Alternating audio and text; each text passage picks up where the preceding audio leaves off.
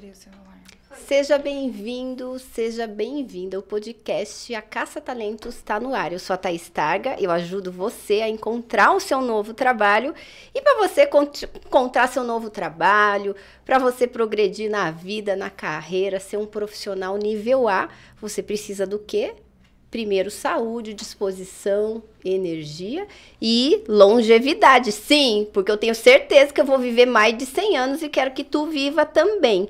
E para isso, para você entender como que a gente liga esses pontos, eu trouxe uma convidada muito especial. Eu tô aqui com a doutora Débora Fromer.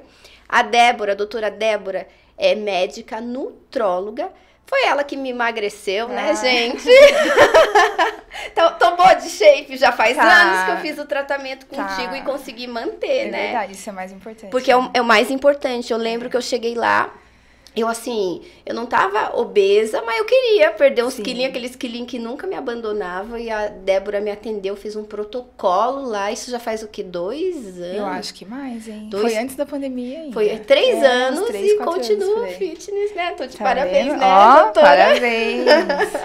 Porque, assim, emagrecer as pessoas conseguem de um jeito ou de outro, né? Mas e, manter o peso é que é o mais difícil. Porque, em geral, o emagrecimento, quando ele é feito, assim, às custas de muita loucura, como eu digo, né? Não come nada, aquela coisa toda, é, não se mantém, né? Então, a gente precisa corrigir alguns hábitos. E, mais importante do que emagrecer rápido, que isso não é importante, é você conseguir emagrecer com consistência. Ou seja, você emagrecer e mantendo e adquirindo novos hábitos. Porque você adquiriu exercício físico, melhorou a alimentação, né, sono. Então, é um contexto todo, não é só. A gente não tem uma corrida contra o tempo, né, quando a gente está falando sobre isso. Perfeito. Então, gratidão já por você estar tá aqui, porque você, Ai, sei que você deixa seus agradeço. pacientes lá, né? Sim. sei que sua agenda tá rodando. Na pandemia também você trabalhou bastante. Muito. Queria te agradecer.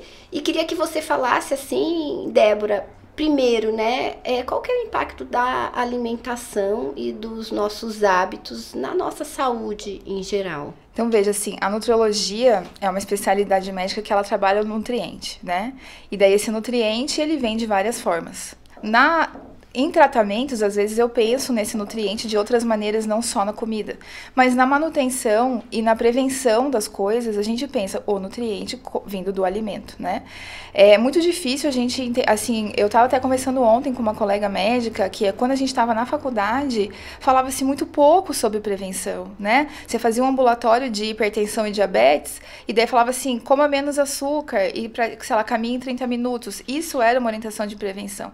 Hoje em dia, o conhecimento sobre o nutriente, sobre os alimentos, desde o jeito que ele é feito a cocção ou corte, ou armazenamento, tudo isso conserva nutrientes ou mais. E a gente entende que é, prevenir sempre foi melhor do que remediar, mas hoje, na pandemia, por exemplo, o olhar sobre isso mudou. Né? As pessoas viram pessoas com mais gordura corporal, uma inflamação e péssimos hábitos sendo pessoas mais afetadas, né? Mas isso sempre aconteceu nas doenças, né? Só que agora ficou muito mais evidente. Então, se a gente pensa o alimento como fonte de saúde, isso é todo dia. Você não come hoje uma fruta e você tá mais saudável, né? Uhum. Você vai comer um legume? Não. Mas é retirando os refrigerantes, corante, a fritura, o trigo frito, né? Assim, aqui vira açúcar. Essas coisas que vão, a gente às vezes vai comendo todo dia, tem tem gente que come esse tipo de comida todo dia, né? E a gordura corporal aumenta como um reflexo de um processo que está acontecendo ali dentro. E daí, quando a gente quer ser saudável, a gente quer ser agora para não ter a doença, não é assim, né? Então, o hábito da alimentação saudável, e uma alimentação saudável não é aquela exclusão total de tudo, né? Tem gente que vive uma carbofobia, que é a fobia por carboidratos hoje em dia, e é triste isso, porque o carboidrato também é, é importante no nosso metabolismo. Criança precisa mais, dependendo da fase da vida, a gente precisa de um pouco mais. É, então, entender que isso pode vir de um alimento saudável, de você manter, você não vai ficar obeso porque você come um arroz integral, né? Ou porque um dia você comeu um macarrão ou um pão. Não é isso, mas é o contexto, a somatória das escolhas todos os dias, sempre que vai te permitir no final de semana você comer um negócio diferente, né? Porque comida é gostoso, né? Ah, sim. Para, é. assim, eu, eu gosto, assim, pelo Ainda mais a gente que tá aqui em Curitiba, gelado, Frio, eu vou me né? comida. Né? Exatamente. Né? Então, assim, coisas que são todos os dias, é bom a gente fazer alguma escolha um pouco melhor, né? Meus filhos, por exemplo, eles gostam de chocolate quente.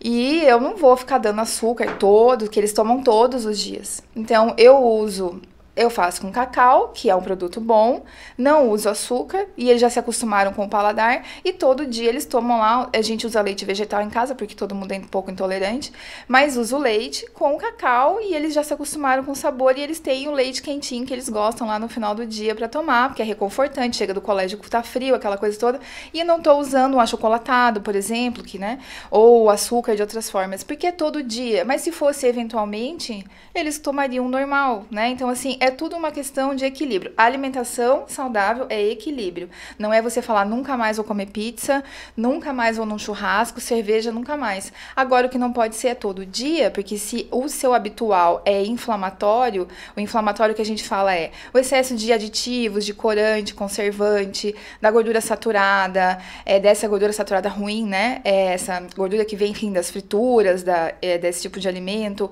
o excesso de açúcar. Isso, se isso for todo dia, dia, não tem como o corpo não reclamar, né? Então, assim, a gente manter uma alimentação saudável, que a base da alimentação é legume, verdura, proteína, é, gordura boa, castanha, ovo, abacate, coco, esse tipo de gordura. E um, eventualmente você vai e vive normal, porque ninguém é 100% 100% perfeito, eu acho, pelo menos, né? Senão fica chato também, né? Sim. Senão você fica, você fica bem, mas daí você não faz mais nada não na faz vida, mais nada né? na e a sua vida, vida né? social fica complicada, que você sempre vai estar dizendo não ali, né? Se colocando em situações onde você queria aproveitar aquele prazer. É tipo, é a minha relação com o glúten. É, eu queria falar no glúten já. Já vou Sim. começar, tá, gente? Não, eu não sou celíaca, mas há alguns anos eu diminuí muito o glúten na minha vida. E além da perda de peso, é, a minha percepção é que eu desinchei. Então hoje, se for olhar os meus vídeos que eu tô há cinco anos lá no YouTube, você vai falar, cara, você tá mais jovem do que há cinco anos atrás. E eu vejo que é, to- todo mundo fala, ah, mas o que, que você fez de procedimento estético? Então eu não fiz plástica, eu É faço botox, boa. faço um pouquinho de preenchimento aqui, mas eu mudei a minha alimentação. Mudei a alimentação, a minha pele sentiu o, o meu inchaço. E quando eu tirei o glúten, parece que eu tirei uma inflamação do meu corpo. Eu fui, eu fui diminuindo, assim, desinchando. É, aí a gente Faz tem sentido, sempre, doutora? a gente sempre tem viés nesse pensamento, né? A gente tem o paciente celíaco, que realmente ele não vai poder. A gente existe um conhecimento sobre uma intolerância ao glúten não celíaca, que são pacientes que têm uma intolerância, mas normalmente não é só o glúten, podem ser outros alimentos e isso tem muito a ver com a imunidade do intestino. A capacidade da barreira intestinal infiltrar aí essa ação dessa proteína, que é uma proteína de difícil digestão. E também tem, quando eu retiro o glúten, basicamente nossa alimentação vem da farinha de trigo, né? Então, na verdade, eu tô tirando açúcar junto com a proteína. que O glúten é uma proteína.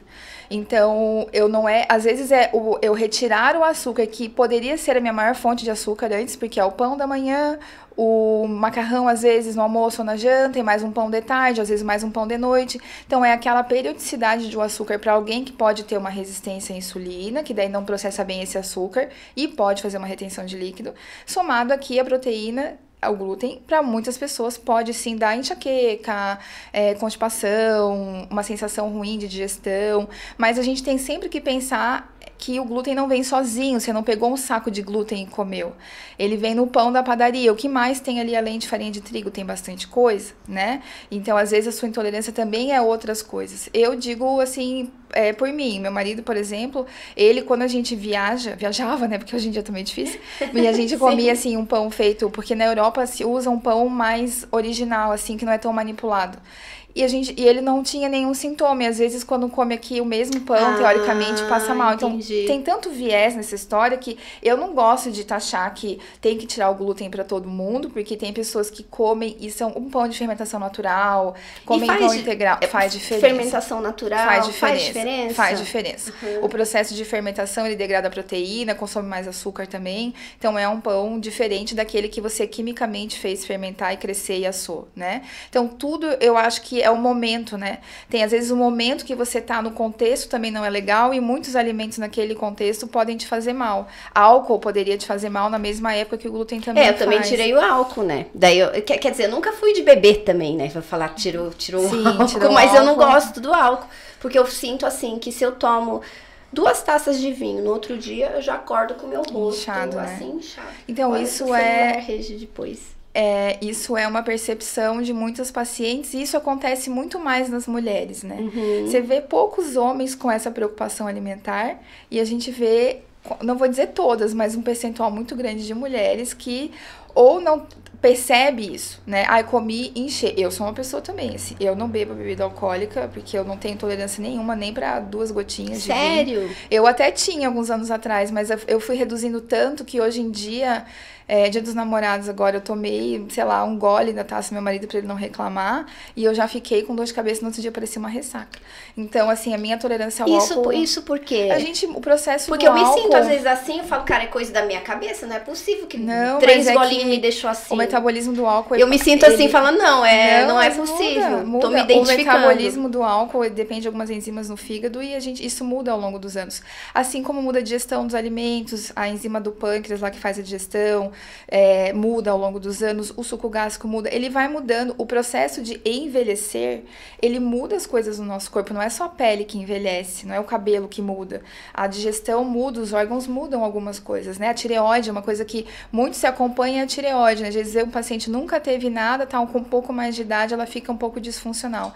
A próprio controle da glicose, ao longo dos anos, ele também muda. Só que isso acontece nos outros órgãos também. E o processo de digestão, ele muda muito. Quem nunca viu um idoso em casa que não consegue comer muito? Come um pedacinho de carne já fica com o estômago cheio. A digestão da proteína é uma coisa que a gente mais percebe a mudança, né? Então, assim, isso vai acontecendo com as coisas. E conforme você não usa mais o produto, você não, não come mais o glúten. Tudo isso modula a flora intestinal. Então, você tem uma flora equilibrada agora de um jeito. Se você comer muito açúcar, não precisa ser glúten. Não come mais açúcar. Comeu muito, você pode ter uma, um- uma digestão temporária, que você vai distender, pode ter um pouco de... Muda o seu hábito intestinal. Enfim, às vezes tem refluxo e tal. Então, porque a gente vai equilibrando as coisas. Quem não percebe nunca é aquele que sempre come mal. Então, talvez por ele Porque sempre daí comer você tá mal, sempre sempre mal, mal. tá sempre Eu já tive uma vez-. Eu tive um paciente uma vez que ele Sim. só comia carne. Era carne. Ele de manhã cedo não tomava nada, era café preto, o almoço era carne vermelha ou frango, e na janta era carne vermelha ou frango, e era ovo, mas era só proteína, não tinha legume, não tinha nada. E ele tava super inflamado, excesso de carne aumenta a ferritina, enfim. Aí eu falei pra ele assim: olha, vamos tentar introduzir alguns legumes e mudar um pouco a quantidade de carne.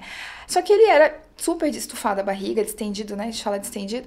E ele, aquilo não incomodava ele. Porque ele sempre foi daquele jeito na cabeça dele. Aí quando ele começou a botar legumes, que a, a flora não tá acostumada a digerir, começou a piorar a distensão no começo. E eu ainda falei pra ele, talvez. Ele falou assim, viu? Comer legume faz mal.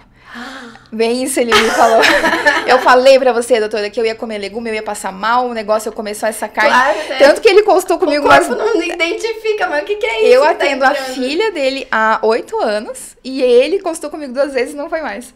Porque ele falou assim, viu, fui mudar, foi só eu mudar o que, que essa maluca quis aí, que eu piorei, então eu vou voltar porque eu fazia, e daí nunca mais ele constou comigo. Então acontece, né? Às vezes a pessoa tá numa uma, um equilíbrio no ruim que você tenta transitar pro melhor e não, não E, funciona. a- e a- às vezes antes de melhorar, piora. Ah, mas e a, isso é a bem gente comum, não tá né? preparado, a gente quer. Mas é mágica, igual né? faxina, acordar, né? Amanhã já tô mais magra. Você vai fazer uma. Você é. vai organizar as coisas, você tem a tua estante ali cheia, você resolveu organizar, você vai bagunçar pra melhorar. Você vai fazer uma reforma, você vai bagunçar pra melhorar. Então, muitas vezes o melhorar envolve bagunçar.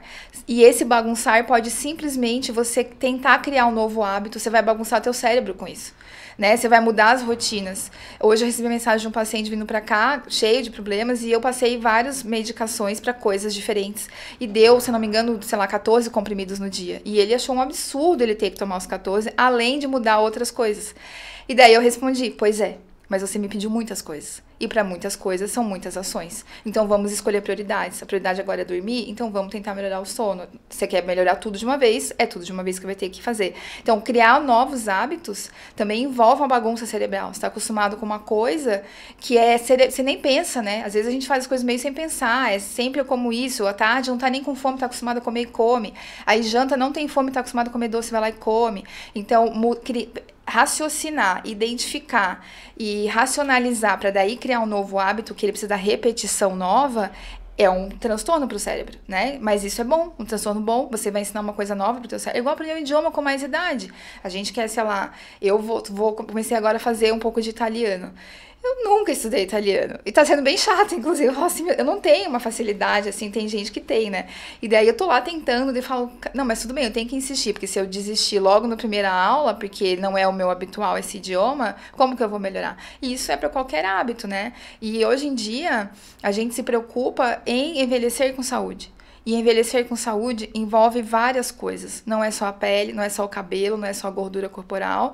É você criar um cuidado com o seu corpo que envolve o sono, um sono que seja reparador, que envolve o controle de estresse. Quem não é estressado? Todo mundo tem um estresse, a vida de adulto ela é estressante, ah, é não é? Sim. São as preocupações financeiras, é a preocupação com o trabalho. Se a gente, gente entrar muito, né? Eu atendi Sim. semana passada, ele já é meu paciente há muitos anos, ele falou assim, doutor, eu tô depressivo. Eu falei, mas o que aconteceu? Ai, esse mundo, né? Porque antes, quando era só aqui o problema, a gente tinha para outros países para fugir. Hoje em dia tá difícil. Eu falei, então vamos fazer assim. Vamos viver a nossa vida. Porque às vezes você tem que ser um pouco o seu quadrado pra gente não surtar com o contexto geral, né? E ter fé que as coisas vão melhorar. Que talvez seja a bagunça da melhora depois, né? Então, assim, esse, o estresse todo mundo tem, mas como que você lida com ele que é o importante, né? A gente teve aí, nessa, esses dois anos de pandemia, as pessoas ficando extremamente mais ansiosas, depressivas, né? É, os transtornos psiquiátricos aumentaram muito. Eu tenho colegas psiquiatras que ficaram meses sem conseguir atender um paciente que eu encaminhava, porque não tinha mais como ele é, atender ninguém. Exatamente. Né? Então, assim, e o cuidado com a saúde, ele ficou mais evidente, né? Eu tive, assim, nos primeiros meses de pandemia que eu pensei, nossa, todo mundo, quem vai querer consultar com médico nutrólogo no meio da pandemia? Porque todo mundo associa nutrologia com emagrecimento, e não é isso, né? E de repente, na primeira semana de pandemia normal, final do mês de março de 2020, a gente com, assim, 200 pacientes, sem brincadeira, querendo marcar consulta nova, nova, né? Que eu já tenho os meus pacientes normais. E a gente, assim, mas como que eu vou. E, essa demanda não mudou. Que as pessoas entenderam que prevenir é uma consequência de várias ações que envolve alimentação, sono, controle do estresse, exercício físico e você tratar algumas doenças que você já tenha e prevenir outras que a sua genética é favorável para que aconteça. Todo mundo da minha família morre de hipertensão, então talvez a gente tenha que dar uma olhada especial para isso daí. Ah, tem um monte de casos de câncer na minha família, o que, que eu posso fazer para tentar reduzir minha chance, né? Então, entendeu-se que a saúde não se compra, você tinha pessoas riquíssimas que não conseguiam, às vezes, um leito de UTI, né? E mesmo que conseguisse, você não tá saudável só que você tá na UTI, né? E daí, e a gente entende que essa saúde, ela é resultado de várias ações que são constantes. Você pode estar plena, maravilhosa agora, tropeçar nesse cargo na perna, né? Então, assim, nada te garante que as coisas não vão acontecer. Mas se você se cuida e se cuidar diariamente, desde o nosso creminho do, do rosto, o nosso suplementinho de dormir, a gente ser feliz, assim, ser feliz não é o tempo todo, né? Acho que isso também também as pessoas é, confundem, né? Isso, da positividade que a sal... tóxica, né? Isso. pensamento positivo e você não pode mais reclamar, não pode mais ficar mal, que você tem que se sentir culpado, É a mesma né? coisa da saúde, você não fica pleno todos os dias. Ai, acordei saudável, os borboletinhos dançaram na minha frente, o passarinho veio e cantou, assim. Não é assim que acontece, né? E essa, essa, essa sensação de felicidade que as pessoas associam com a saúde não é verdade. Você pode estar saudável e pé da vida. Sim. Né? Você pode estar saudável e mal-humorado, de TPM. Então, assim, isso é. E nem ninguém é feliz o tempo todo. E a oscilação de humor, ela faz parte do manejamento do estresse, porque muitas pessoas não querem sentir nada, elas querem ficar numa tábua rasa, se elas estão ansiosas, elas tomam remédio para ansiedade, está deprimida para depressão, para dormir é para dormir. Então assim, elas querem ser uma linha reta e ninguém é uma linha reta, né? E entender que gerenciar isso tem impacto na saúde. E entender também muitas vezes que o excesso de demanda que a gente vai assumindo na vida pode chegar a um ponto de você precisar puxar o freio de mão e falar, não, tenho que rever as coisas coisas. Então sempre é, eu aprendi isso pra mim, né? A gente vai evoluindo e, vai, a gente não envelhece, a gente evolui, né? A gente vai evoluindo. A gente fica mais rústica. A gente vai ficando mais sábia, né? E Sim. a gente vai escolhendo quais batalhas a gente quer lidar. É, e tem coisa que não tem importância e tem coisa que tem. E momentos aquilo tem mais importância, outros tem menos. Então eu, eu fiz 40 anos no ano passado. Aí e já Teve fiz. Crise existencial. Eu tive os dois anos antes. E esse ano é eu fiz. Que você é precoce? É, eu sou precoce. E eu já tava uns dois anos antes falando assim: não, 40 anos na pandemia, não vou nem comemorar, porque a pandemia não tem festa, não vai valer. Aí eu falei: nossa, que besteira, né? Então, assim, que bom que eu, eu me sinto hoje com 40 melhor do que com 30 Sim, anos. tá né? excelente. Então, assim, mas me sinto, assim, psicologicamente, sabe? Assim, Uhum. porque eu com 30 anos estava, né, uma época da vida de trabalho que eu era muito ansiosa. E isso era muito ruim, refletia nos meus filhos, no meu marido, enfim, na minha família.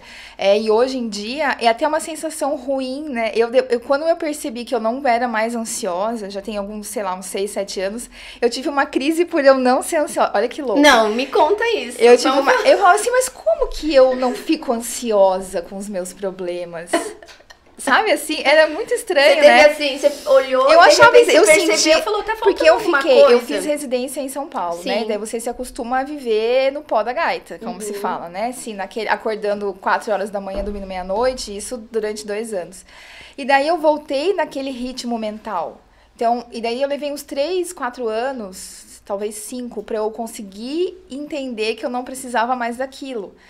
E foi. Tudo ajudou. Terapia ajudou, é, Uhum. yoga ajudou, pilates ajudou, a corrida ajudou, a alimentação, todo mundo ajudou. Um suplementinho ajudou, um medicamento ajudou nesse processo, né?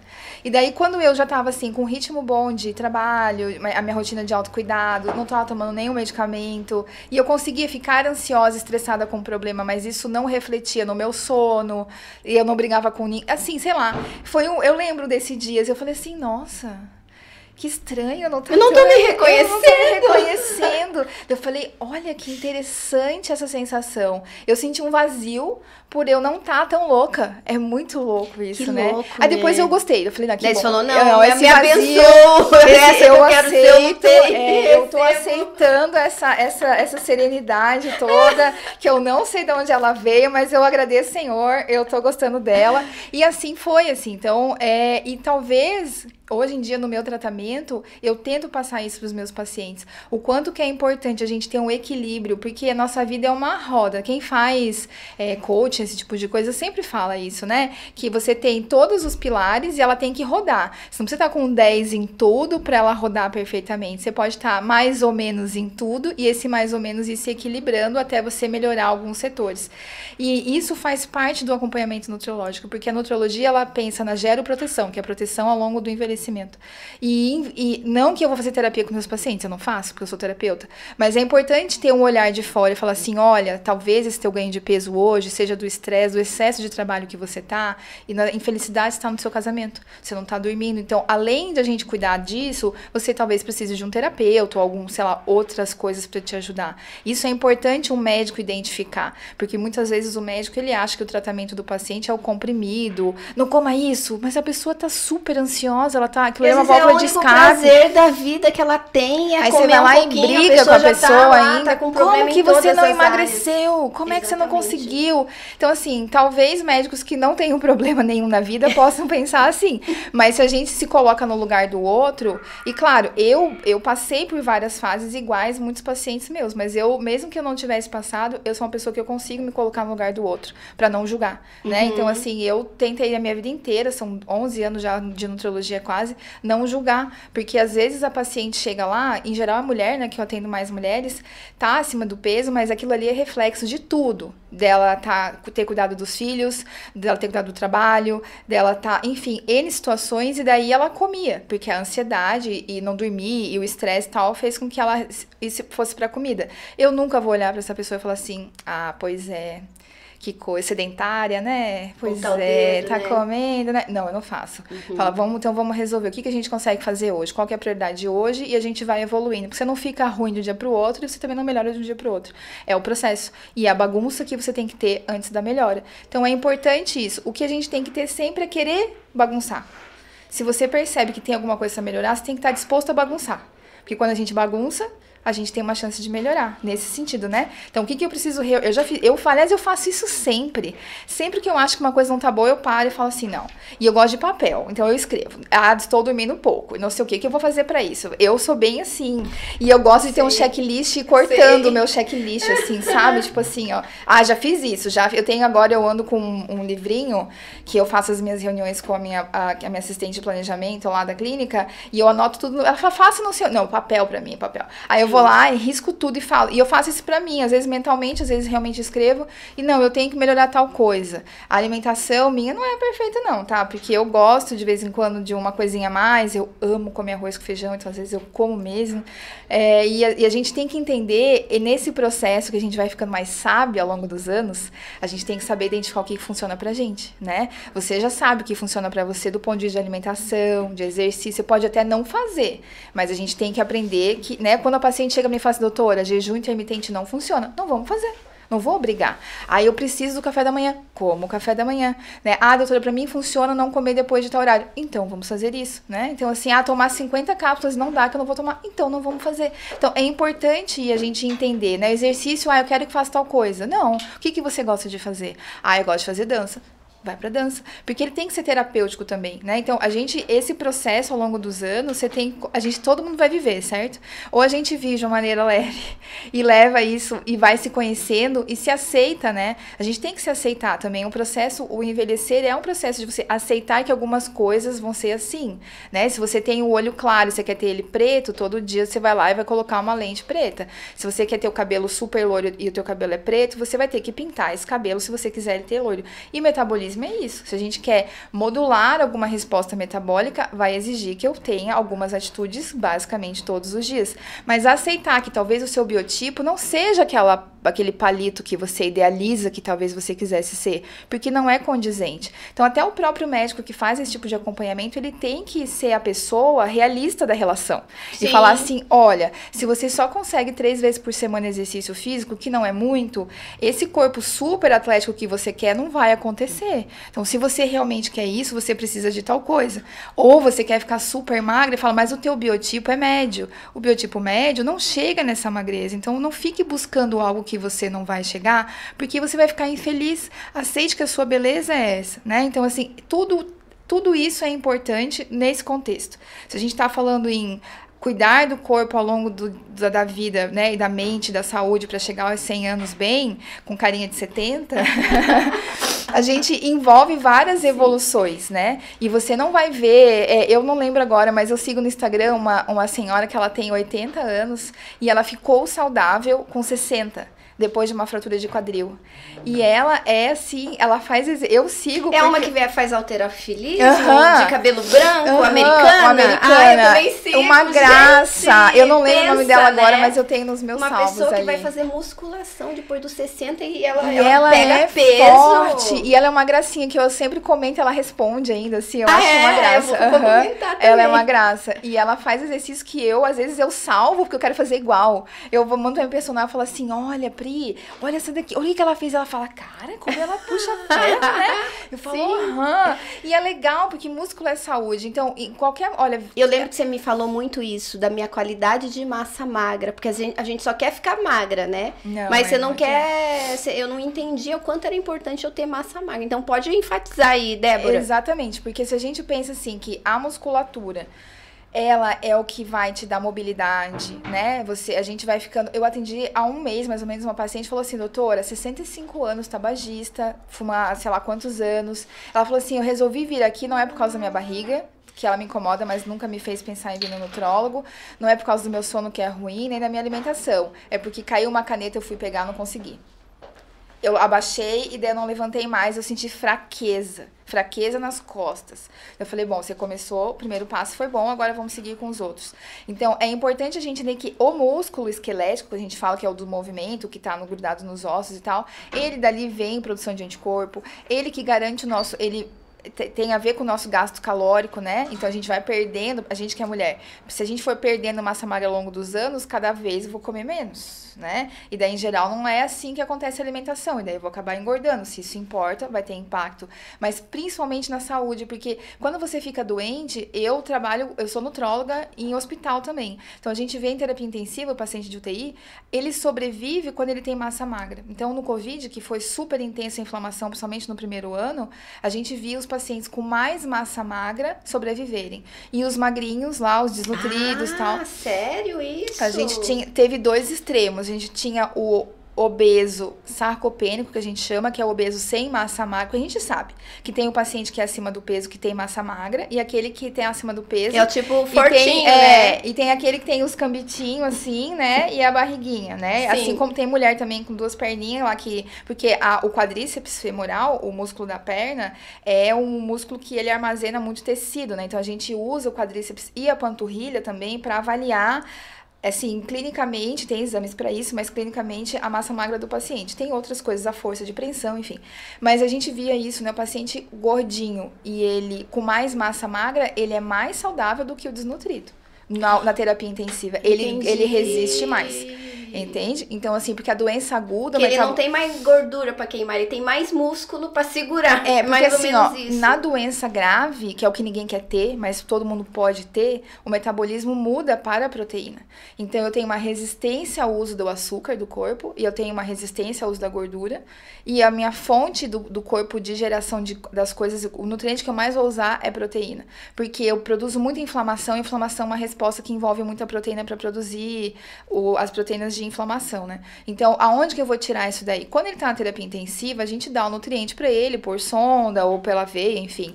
E mesmo assim, você não consegue impedir que ele perca a massa magra. Então, se ele já tem uma reserva, esse é o paciente que sobrevive mais. Mas na vida no geral, quando a gente trabalha a massa magra, a gente melhora a densidade do osso. Que qual mulher não tem medo de osteoporose depois, sei lá, de 50, 60 anos, né? Osteopenia primeiro e depois osteoporose.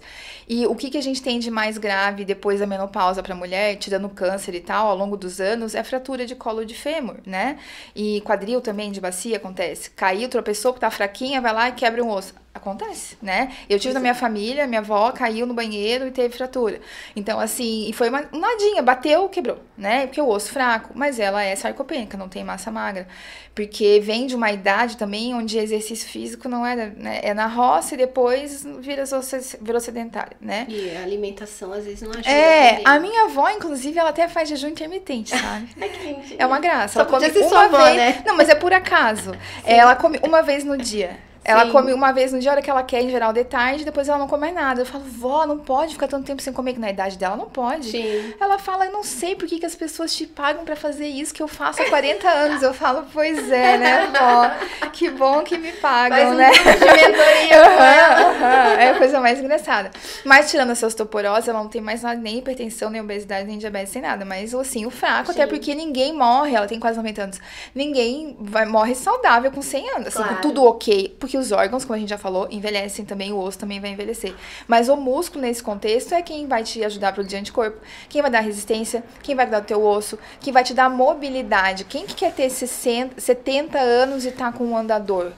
Se eu não conseguir levantar de uma cadeira. Por isso que essa mulher aí eu acho sensacional. Ela tem 80 anos e foi de uma fratura de quadril que ela resolveu se cuidar. E ela era obesa, ela era, né? Então, assim, hoje ela tem um corpo, muscularmente falando, melhor que o meu, eu acho, porque ela fica naquilo ali há 20 anos que ela treina duas horas por dia, né? Sim. É uma rotina que eu não consigo E ter. fora, ela, ela inspira alegria. Inspira, é né? Então, você assim- vê que a vibe dela tá muito boa, que ela tá muito feliz, Que também, realizada. olha como é importante, porque o exercício físico, ele ajuda no controle do estresse. Ele produz endorfina na idade dela, assim como em todas as idades, mas conforme a gente vai envelhecendo, a depressão também é grande. Porque quando a gente baixa estrogênio e progesterona e a testosterona na menopausa, a gente tem, esses hormônios têm ação cerebral. Então, a gente vê, né, às vezes o primeiro sintoma da transição da menopausa da mulher é a alteração do humor. Começa a ficar irritada, irritada, sem paciência, aí não dorme, perde a memória. Não é o calorão, a gente acha que o primeiro sintoma é o fogacho. Na verdade, a transição nossa, que a gente começa é, 30 anos depois da primeira menstruação, façam as contas. Talvez, eu já tô, assim, porque eu tive minha primeira, a minha menarca foi com 11, então eu tô com 41, Sim. comecei esse ano. É uma transição que dura 10 anos, às vezes. A transição são oscilações de hormônio, e a gente vai ter essa oscilação no sistema nervoso central.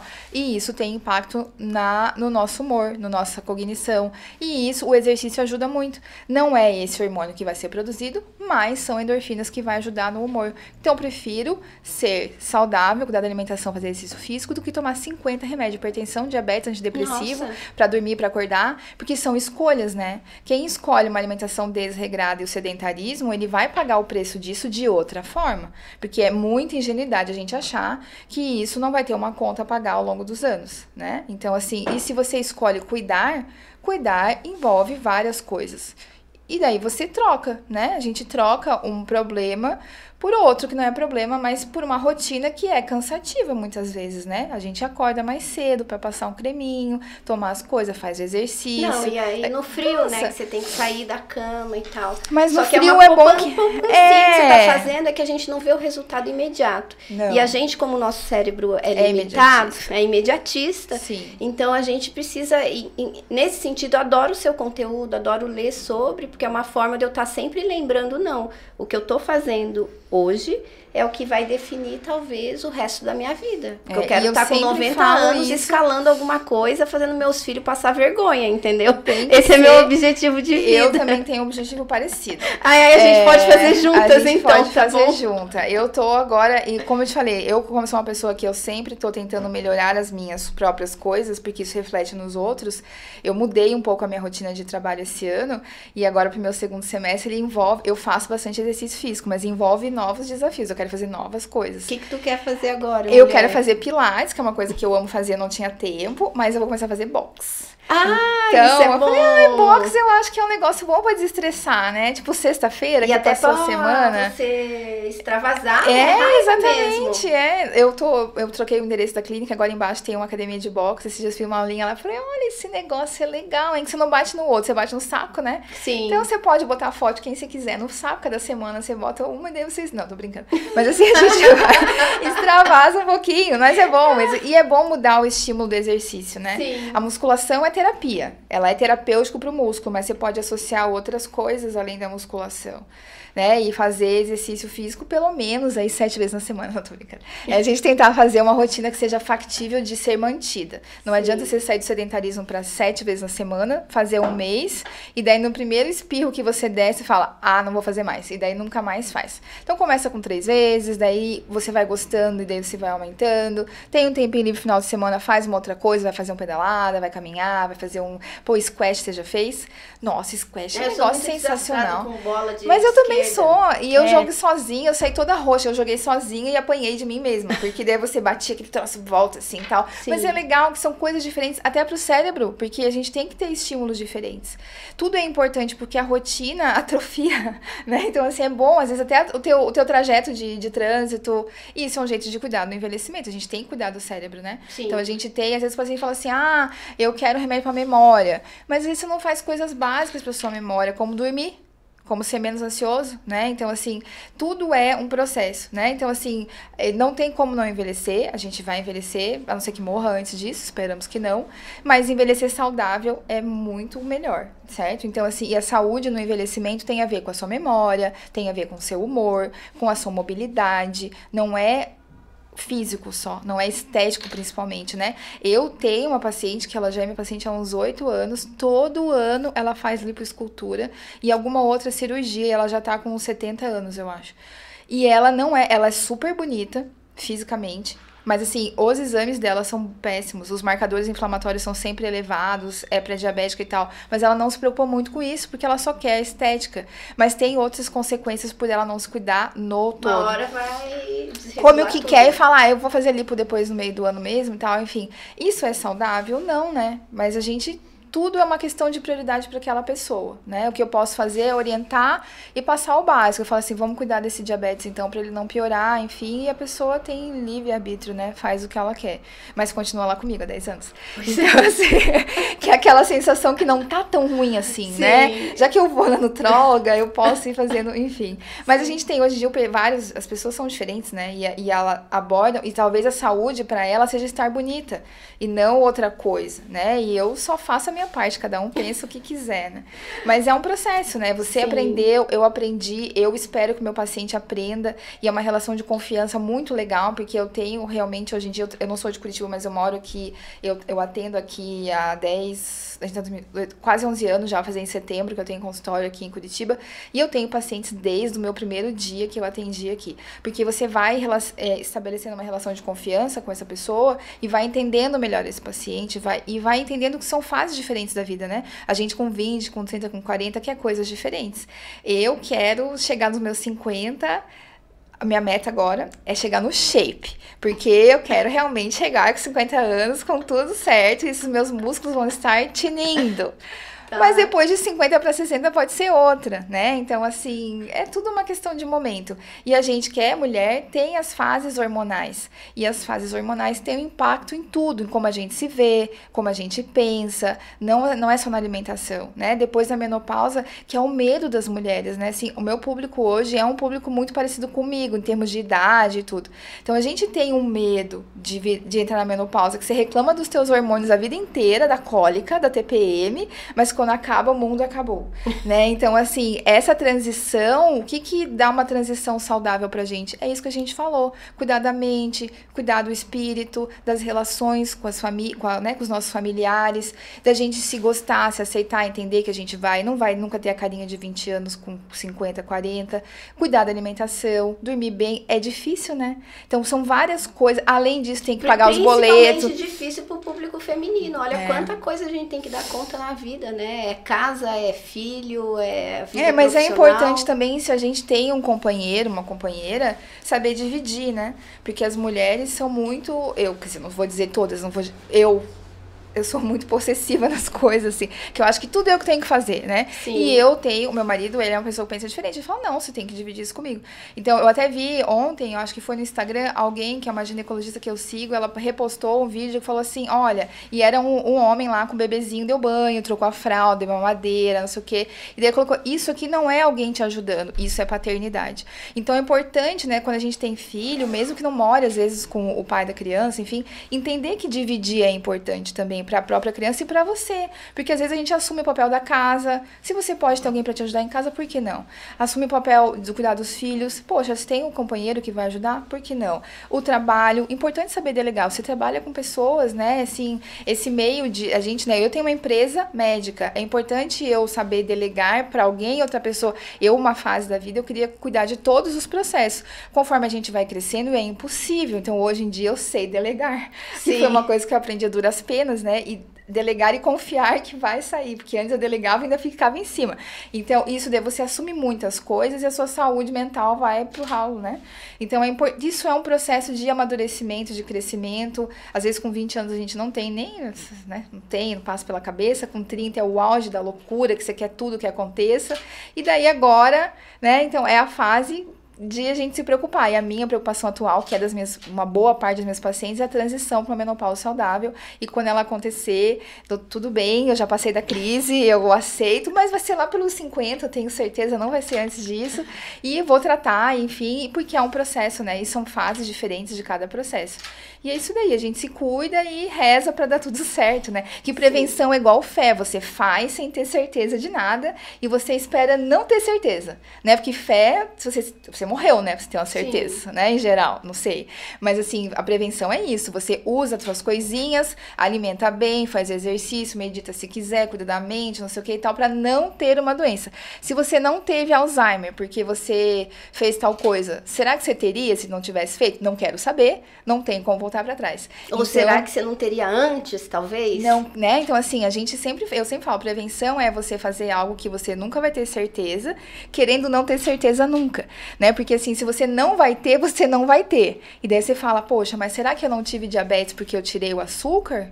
Não sei. Não interessa, e é, né? Até voltando à questão da diabetes, eu vejo que muita gente, ah, tô diabética, tira o açúcar, mas continua comendo trigo, glúten, outras coisas. É porque Adianta, o conhecimento Débora? geral do açúcar porque é muito raso, né? só o açúcar, mas tem tanta outra coisa. Por, por exemplo, é, dizem, né? Eu tava lendo até um livro Barriga de Trigo, que, que duas fatias de pão integral e açúcar na mesma quantidade, a eleva mesma mes o mesmo índice glicêmico, né? Isso, porque o pão branco ele tem um índice de absorção de açúcar quase 100%, né? Uhum. Então, assim, mas é o que a gente pensa quando o médico fala reduz o açúcar, se ele não for claro, o paciente vai pensar o quê? Açúcar de mesa, o branco, Sim. né? Sacarose de Daí vai mesa. comer pão. É, né? E daí, isso- quando a gente pensa no açúcar, é a glicose no sangue. Então, essa glicose vem da batata, vem do arroz, vem do amido, né?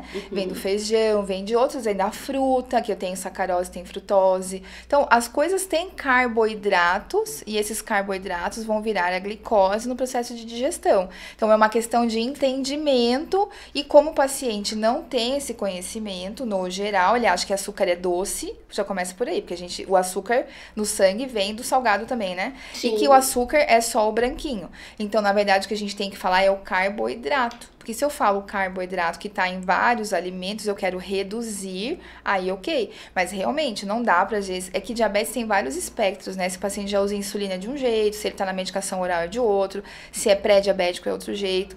Mas a alimentação no geral, quando você reduz, a gente fala de carga de glicose. A carga glicêmica, no geral do dia, ela, o ideal é que a gente consiga reduzir, né? Porque se você come açúcar o tempo todo, se você come açúcar o tempo todo, você acaba fazendo esse estímulo de insulina o tempo todo, e isso não é legal, porque por mais que não seja diabético, se a tua insulina ficar subindo, a gente fala de variabilidade glicêmica. Quando essa glicose vai de 80 para 150 o tempo todo, você está comendo açúcar o tempo todo, gera uma inflamação nos vasos que às vezes é quase igual de um paciente pré-diabético, né? Então é tudo uma questão de avaliar. Eu cheguei assim lá com você, né? Que eu- Exatamente. Eu, eu me achava super saudável, você pediu um exame um pouquinho mais complexo, falou, ó, tá aqui, ó. É, Minha filha não tá com essa saúde toda, vamos alinhar. É, então, e às vezes o paciente vai ter um diabetesinho Sim. lá com 45, 50 anos, porque depois da menopausa a incidência ainda é maior na mulher. Só que isso já começou, que a gente fala que é resistência à insulina 20 anos antes.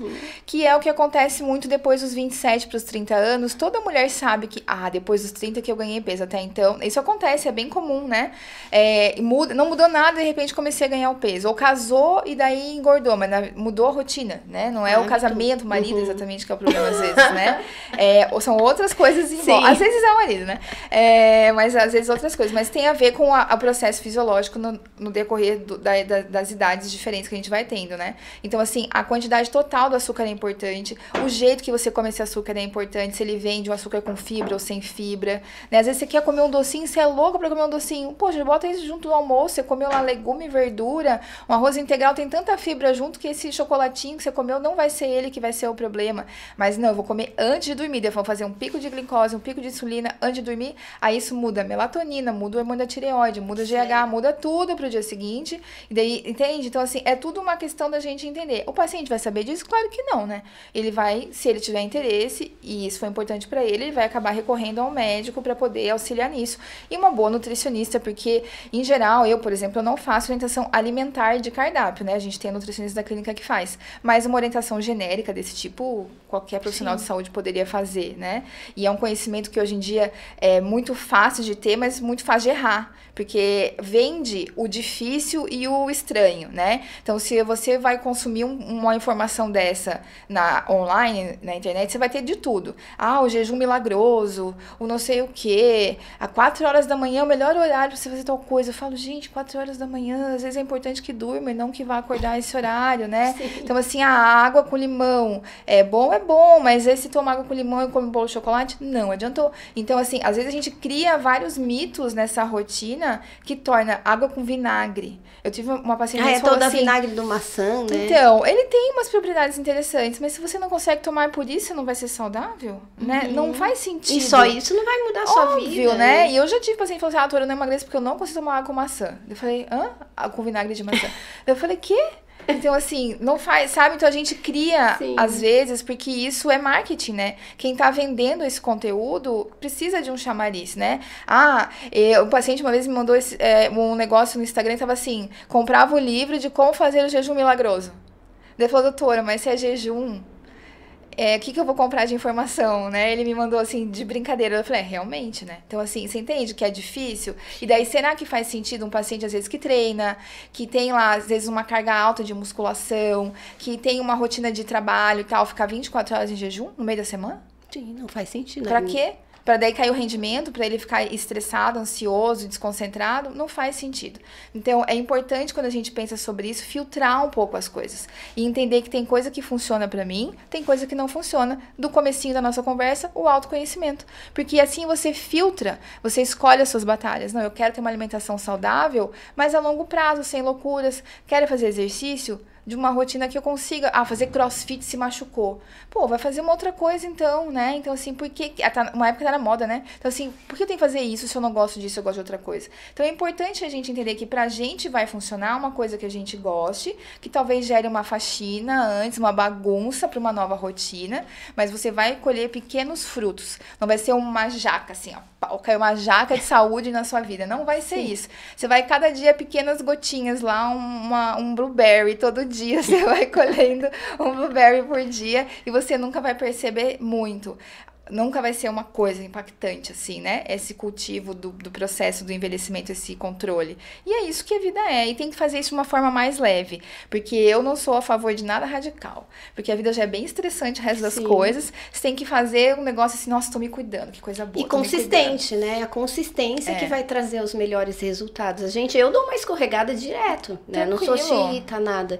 Mas é a consistência. Eu sei que hoje eu posso comer, posso comer uma pizza se eu quiser hoje à noite, porque no mês até que eu comi bem e me cuidei. Exatamente, então, tá porque a gente é uma somatória, o resultado é a somatória das coisas dividido por várias coisas. Então, assim, na matemática vai funcionar, né? Perfeito. O que não vai funcionar é o contrário, é sempre ser assim, no dia que você come salada você tá magro. Não vai ser isso que vai acontecer, né?